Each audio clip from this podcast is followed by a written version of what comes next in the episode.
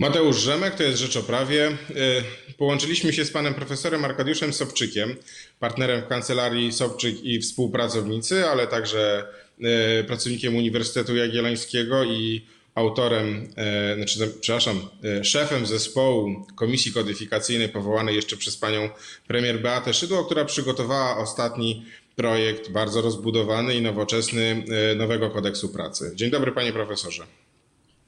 Dzień dobry panie Torze, dzień dobry państwu. Panie profesorze, rząd pracuje nad pakietem antykryzysowym. Znalazły się tam różne rozwiązania e, finansowe. No, zobaczymy, kiedy one wejdą w życie, no ale pracodawcy już teraz odczuwają spowolnienie gospodarcze, już teraz mają problem, e, znaczy przewidują problemy z wypłatą wynagrodzeń, bo już teraz widzą, że znacząco spadły im obroty. I co się dzieje w tej chwili na rynku pracy? Jak pracodawcy reagują na kryzys?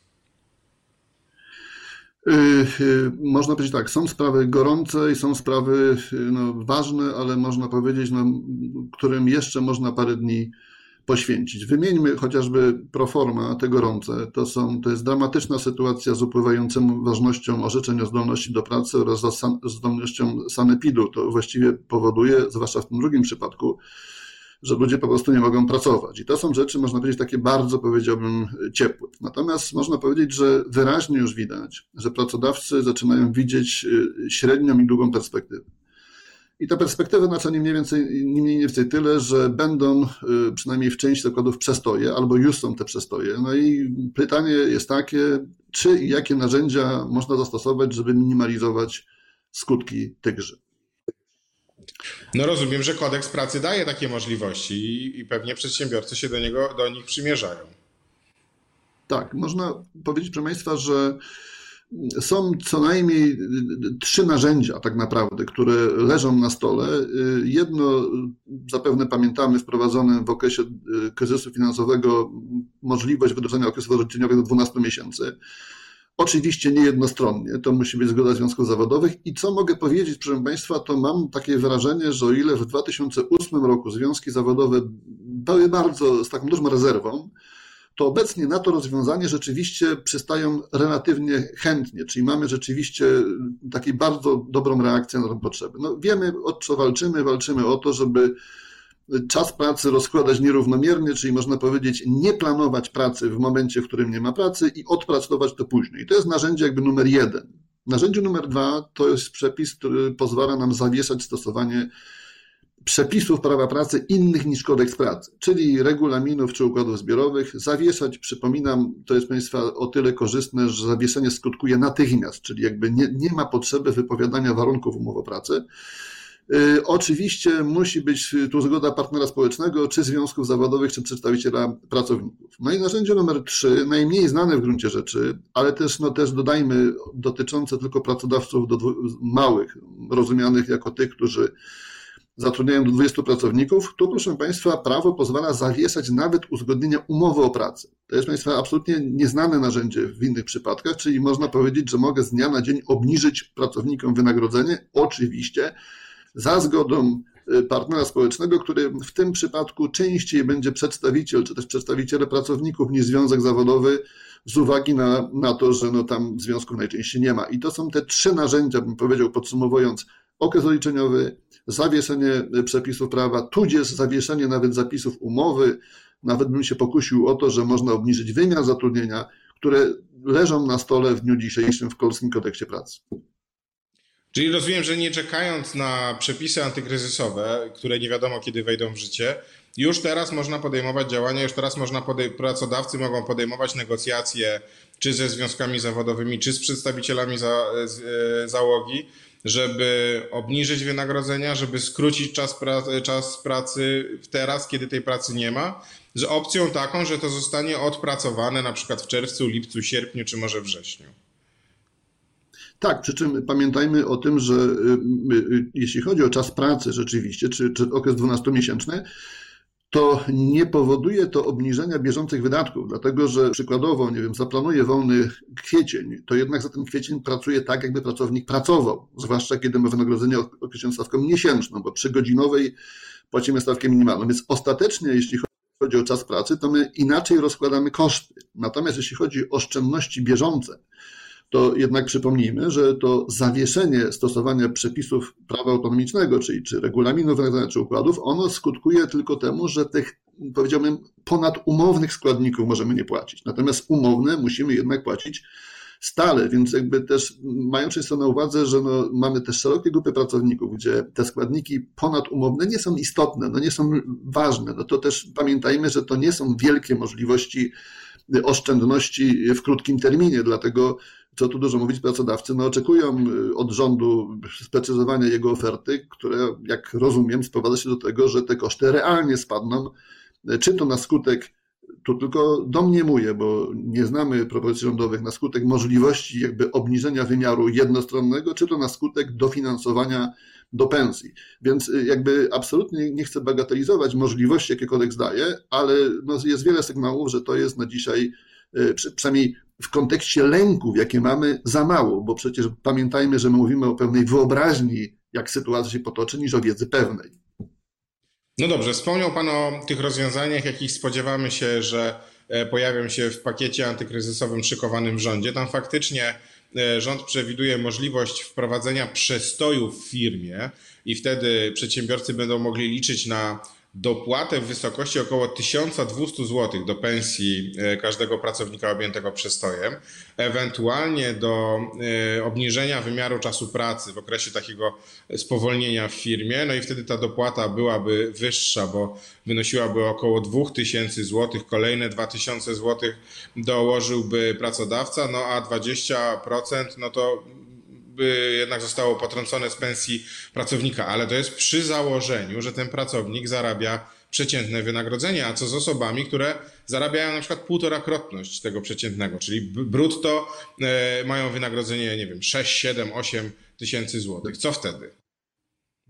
No, y, panie doktorze, no jakby no rozmawiamy właśnie, można powiedzieć, na poziomie pewnego wyobrażenia, jak to powinno wyglądać, a nie co rząd proponuje. No bo gdybyśmy y, używali narzędzi prawnych, jakie mamy dzisiaj obecnie, no to ja nie mam jako pracodawca możliwości gwałtownego obniżenia wynagrodzenia, dopóty, dopóki właśnie nie pojawiłaby się taka instytucja, jaka jest obecnie w przypadku pracodawców małych, mianowicie zawieszenia wykonywania, stosowania umowy. Więc jakby y, jest no dla mnie elementem znakiem zapytania, jak sobie rząd to wyobraża i czy w ogóle chce dotknąć tej grupy zawodowej, czy też tylko i wyłącznie dopłacać do pracowników zarabiających mniej. Niemniej, jakby, no, gdyby sobie pozwolić na wyobrażenie, jak osiągnąć szybkie oszczędności, no to przepis musiałby stanowić wyraźną możliwość zawieszenia, bo wydaje mi się, że mówimy o zawieszeniu, ze skutkiem natychmiastowym, y, czy też y, części umowy o pracę, czy też ingerencji w umowę o pracę.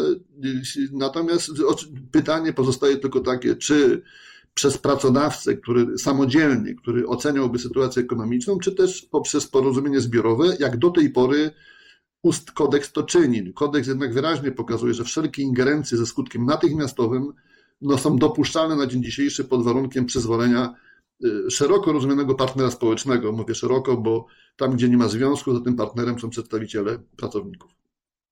No tutaj akurat biznes y, kwestionuje czy ten, ten pomysł, twierdząc, że wprowadzanie takiego spowolnienia w uzgodnieniu ze związkiem zawodowym, który musi wyrazić zgodę, musi powiedzieć tak e, na tego typu rozwiązania, no będzie bardzo trudne, będzie wydłużało te procedury i, i pogłębiało e, te ryzyka związane z kryzysem. Ale e, panie profesorze, jakby tu wychodzi na to, że rząd, przynajmniej z tych zapowiedzi, jakie słyszymy, jakie padają na konferencji prasowej, że będą to rozwiązania finansowe. Mówiło się o tym, że być może zmienią się też przepisy dotyczące rozliczania czasu pracy, czyli na przykład teraz, kiedy tej pracy jest mniej, e, by ona się kumulowała, e, te nieprzepracowane godziny, które bez płacenia za nadgodziny można by było odpracować za, za te kilka, kilkanaście miesięcy. Jednak no, najnowsze doniesienia są takie, że rząd się już chyba pod naporem związków zawodowych wycofał z tego typu rozwiązań. I pytanie jest takie, co w tym pakiecie mogłoby się znaleźć? Odwołuje się też do tych pomysłów, jakie się pojawiły w projekcie e, tego nowego kodeksu pracy.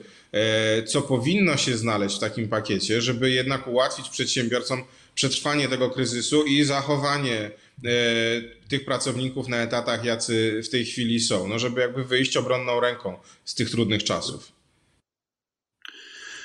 Panie doktorze, znaczy odniosę się do jednego jeszcze wątku, dlatego że e, jednak trudno sobie naprawdę wyobrazić e, inaczej. Trudno przyjąć założenie, że partner społeczny w postaci związków jest zawsze nieodpowiedzialny. Znaczy, ja bym tu jakby jednak widział tę odpowiedzialność w tle, to po pierwsze. Po drugie, proszę pamiętać, że tam, gdzie nie ma związków, tam występują reprezentanci pracowników. To są ludzie, którzy mają, znaczy mają słabość i atut. Słabość dlatego, że są, można powiedzieć, niechronieni, ale atut, że z kolei najczęściej nie mają za sobą jakiejś historii konfliktów, które często w zakładach pracy bywają, które często są pewną barierą, żeby ci partnerzy społeczni coś uzgodnili. Ale muszę panu powiedzieć i państwu powiedzieć, że w ciągu tego tygodnia na przykład sygnały, jakie otrzymuję od moich klientów, są niezwykle pozytywne, jeśli chodzi o reakcję związków. Znaczy, ja naprawdę jestem zbudowany tym, że związki w ekspresowym tempie tak naprawdę przyjmują logikę y, y, oceny ryzyk i, i, podpisują porozumienia. Więc ja bym jednak tutaj uznał, że no nie możemy też jakby, no, no chyba żebyśmy przyjęli jakieś rozwiązanie, że w pierwszym miesiącu, nie wiem, pracodawca musi, może reagować sam, a potem się dogadać to pierwsza uwaga. Co do rozwiązań y, kodeksowych. Otóż, panie redaktorze, można powiedzieć, że dwa z nich są ciekawe na te czasy. Jedno, y, które od razu powiem, że odrzucę, to są konta czasu pracy z bardzo prostego powodu. Ponieważ konta czasu pracy niewątpliwie dające elastyczność one muszą być prowadzone przez bardzo rozbudowane ustawodawstwo związane z zabezpieczeniem niewypłaconych świadczeń. Czyli to nie tylko chodzi o to, że ja nie płacę dzisiaj, ale ja po prostu powinienem środki niewypłacone zabezpieczyć. Dlatego y, sam opis, czy sama konstrukcja taka, że praca nie płaci, a wypłaci w przyszłości, jest dla pracowników ryzykowna. Natomiast jest inne, dosyć proste w gruncie rzeczy rozwiązanie z kodeksu pracy zaproponowane, mianowicie takie, że pracodawcy i związki zawodowe mogą po prostu zastosować prawo pracy, czy też wygenerować prawo pracy w części czasu pracy na podstawie dyrektywy unijnej z pominięciem kodeksu. Czy innymi słowy, to znaczy tyle, że pracodawcy i związki sobie kreują własne przepisy prawa pracy pod warunkiem, że zapewnią odpoczynek dobowy, tygodniowy i 48 godzin w 12 miesięcy. Czy innymi słowy, dajemy właściwie kryteria i szyjemy w cudzysłowie sobie ubranie na miarę. To byłby bardzo prosty przepis, naprawdę, natomiast on musi być rzeczywiście jakby umocowany w, w dobrej implementacji pracowniczej, dlatego że no w przeciwnym przypadku no być może, daj Boże, za trzy miesiące się obudzimy jednak w, innych, w innym świecie, a, a, a ta, ta elastyczność byłaby nadmiarowa, więc ten partner społeczny jest potrzebny, ale regulacja, chcę powiedzieć, jest prosta i ona w kodeksie pracy jest zawarta wprost. Pierwsza. Druga bym jeszcze może wspomniał, y, y, zwłaszcza dla pracodawców małych. Tam jest propozycja, można powiedzieć, konstrukcji, która przypomina troszeczkę tak zwaną grupową organizację pracy. Mówię tak zwaną, bo ona była, już jej nie ma. Czyli de facto czas pracy uzgadniamy z grupą pracowników przy ogromnej elastyczności, ale też przy ich ogromnym wpływie, tak naprawdę. I to są dwie instytucje rzeczywiście, które można by wziąć y, od zaraz, tak naprawdę. No, zobaczymy, panie profesorze, jak długo ten kryzys potrwa i jaka będzie zdolność rządu do e, uelastyczniania tych przepisów prawa pracy. No, miejmy nadzieję, że takiej potrzeby nie będzie, choć takie rozwiązania brzmią atrakcyjnie, także na takie zwykłe, spokojne czasy. Przede wszystkim, jeśli mogę dodać, proszę Państwa, pamiętajmy o tym, że może to nie jest szczyt e, sztuki prawniczej, ale prawo zna tak zwane rozwiązania epizodyczne, czyli innymi słowy, jakby ustawy stosowane przez pewien okres czasu, więc też nie byłoby chyba dużego ryzyka, gdyby ustawodawca zaryzykował prowadzenie ustawy na przykład rocznej w tym kontekście. Bo rzeczywiście pewnie i związki zawodowe mniej by się obawiały tego, że raz sprowadzone instytucje jakby posypią ten element stabilizacji. Więc wydaje mi się, że to jest warte rozważenia. Bardzo panu dziękuję za rozmowę. Bardzo Panu dziękuję, Panie Doktorze, bardzo dziękuję i do widzenia. Naszym gościem był Pan Profesor Arkadiusz Sobczyk, e, partner zarządzający w Kancelarii Sobczyk i współpracownicy. Bardzo dziękuję.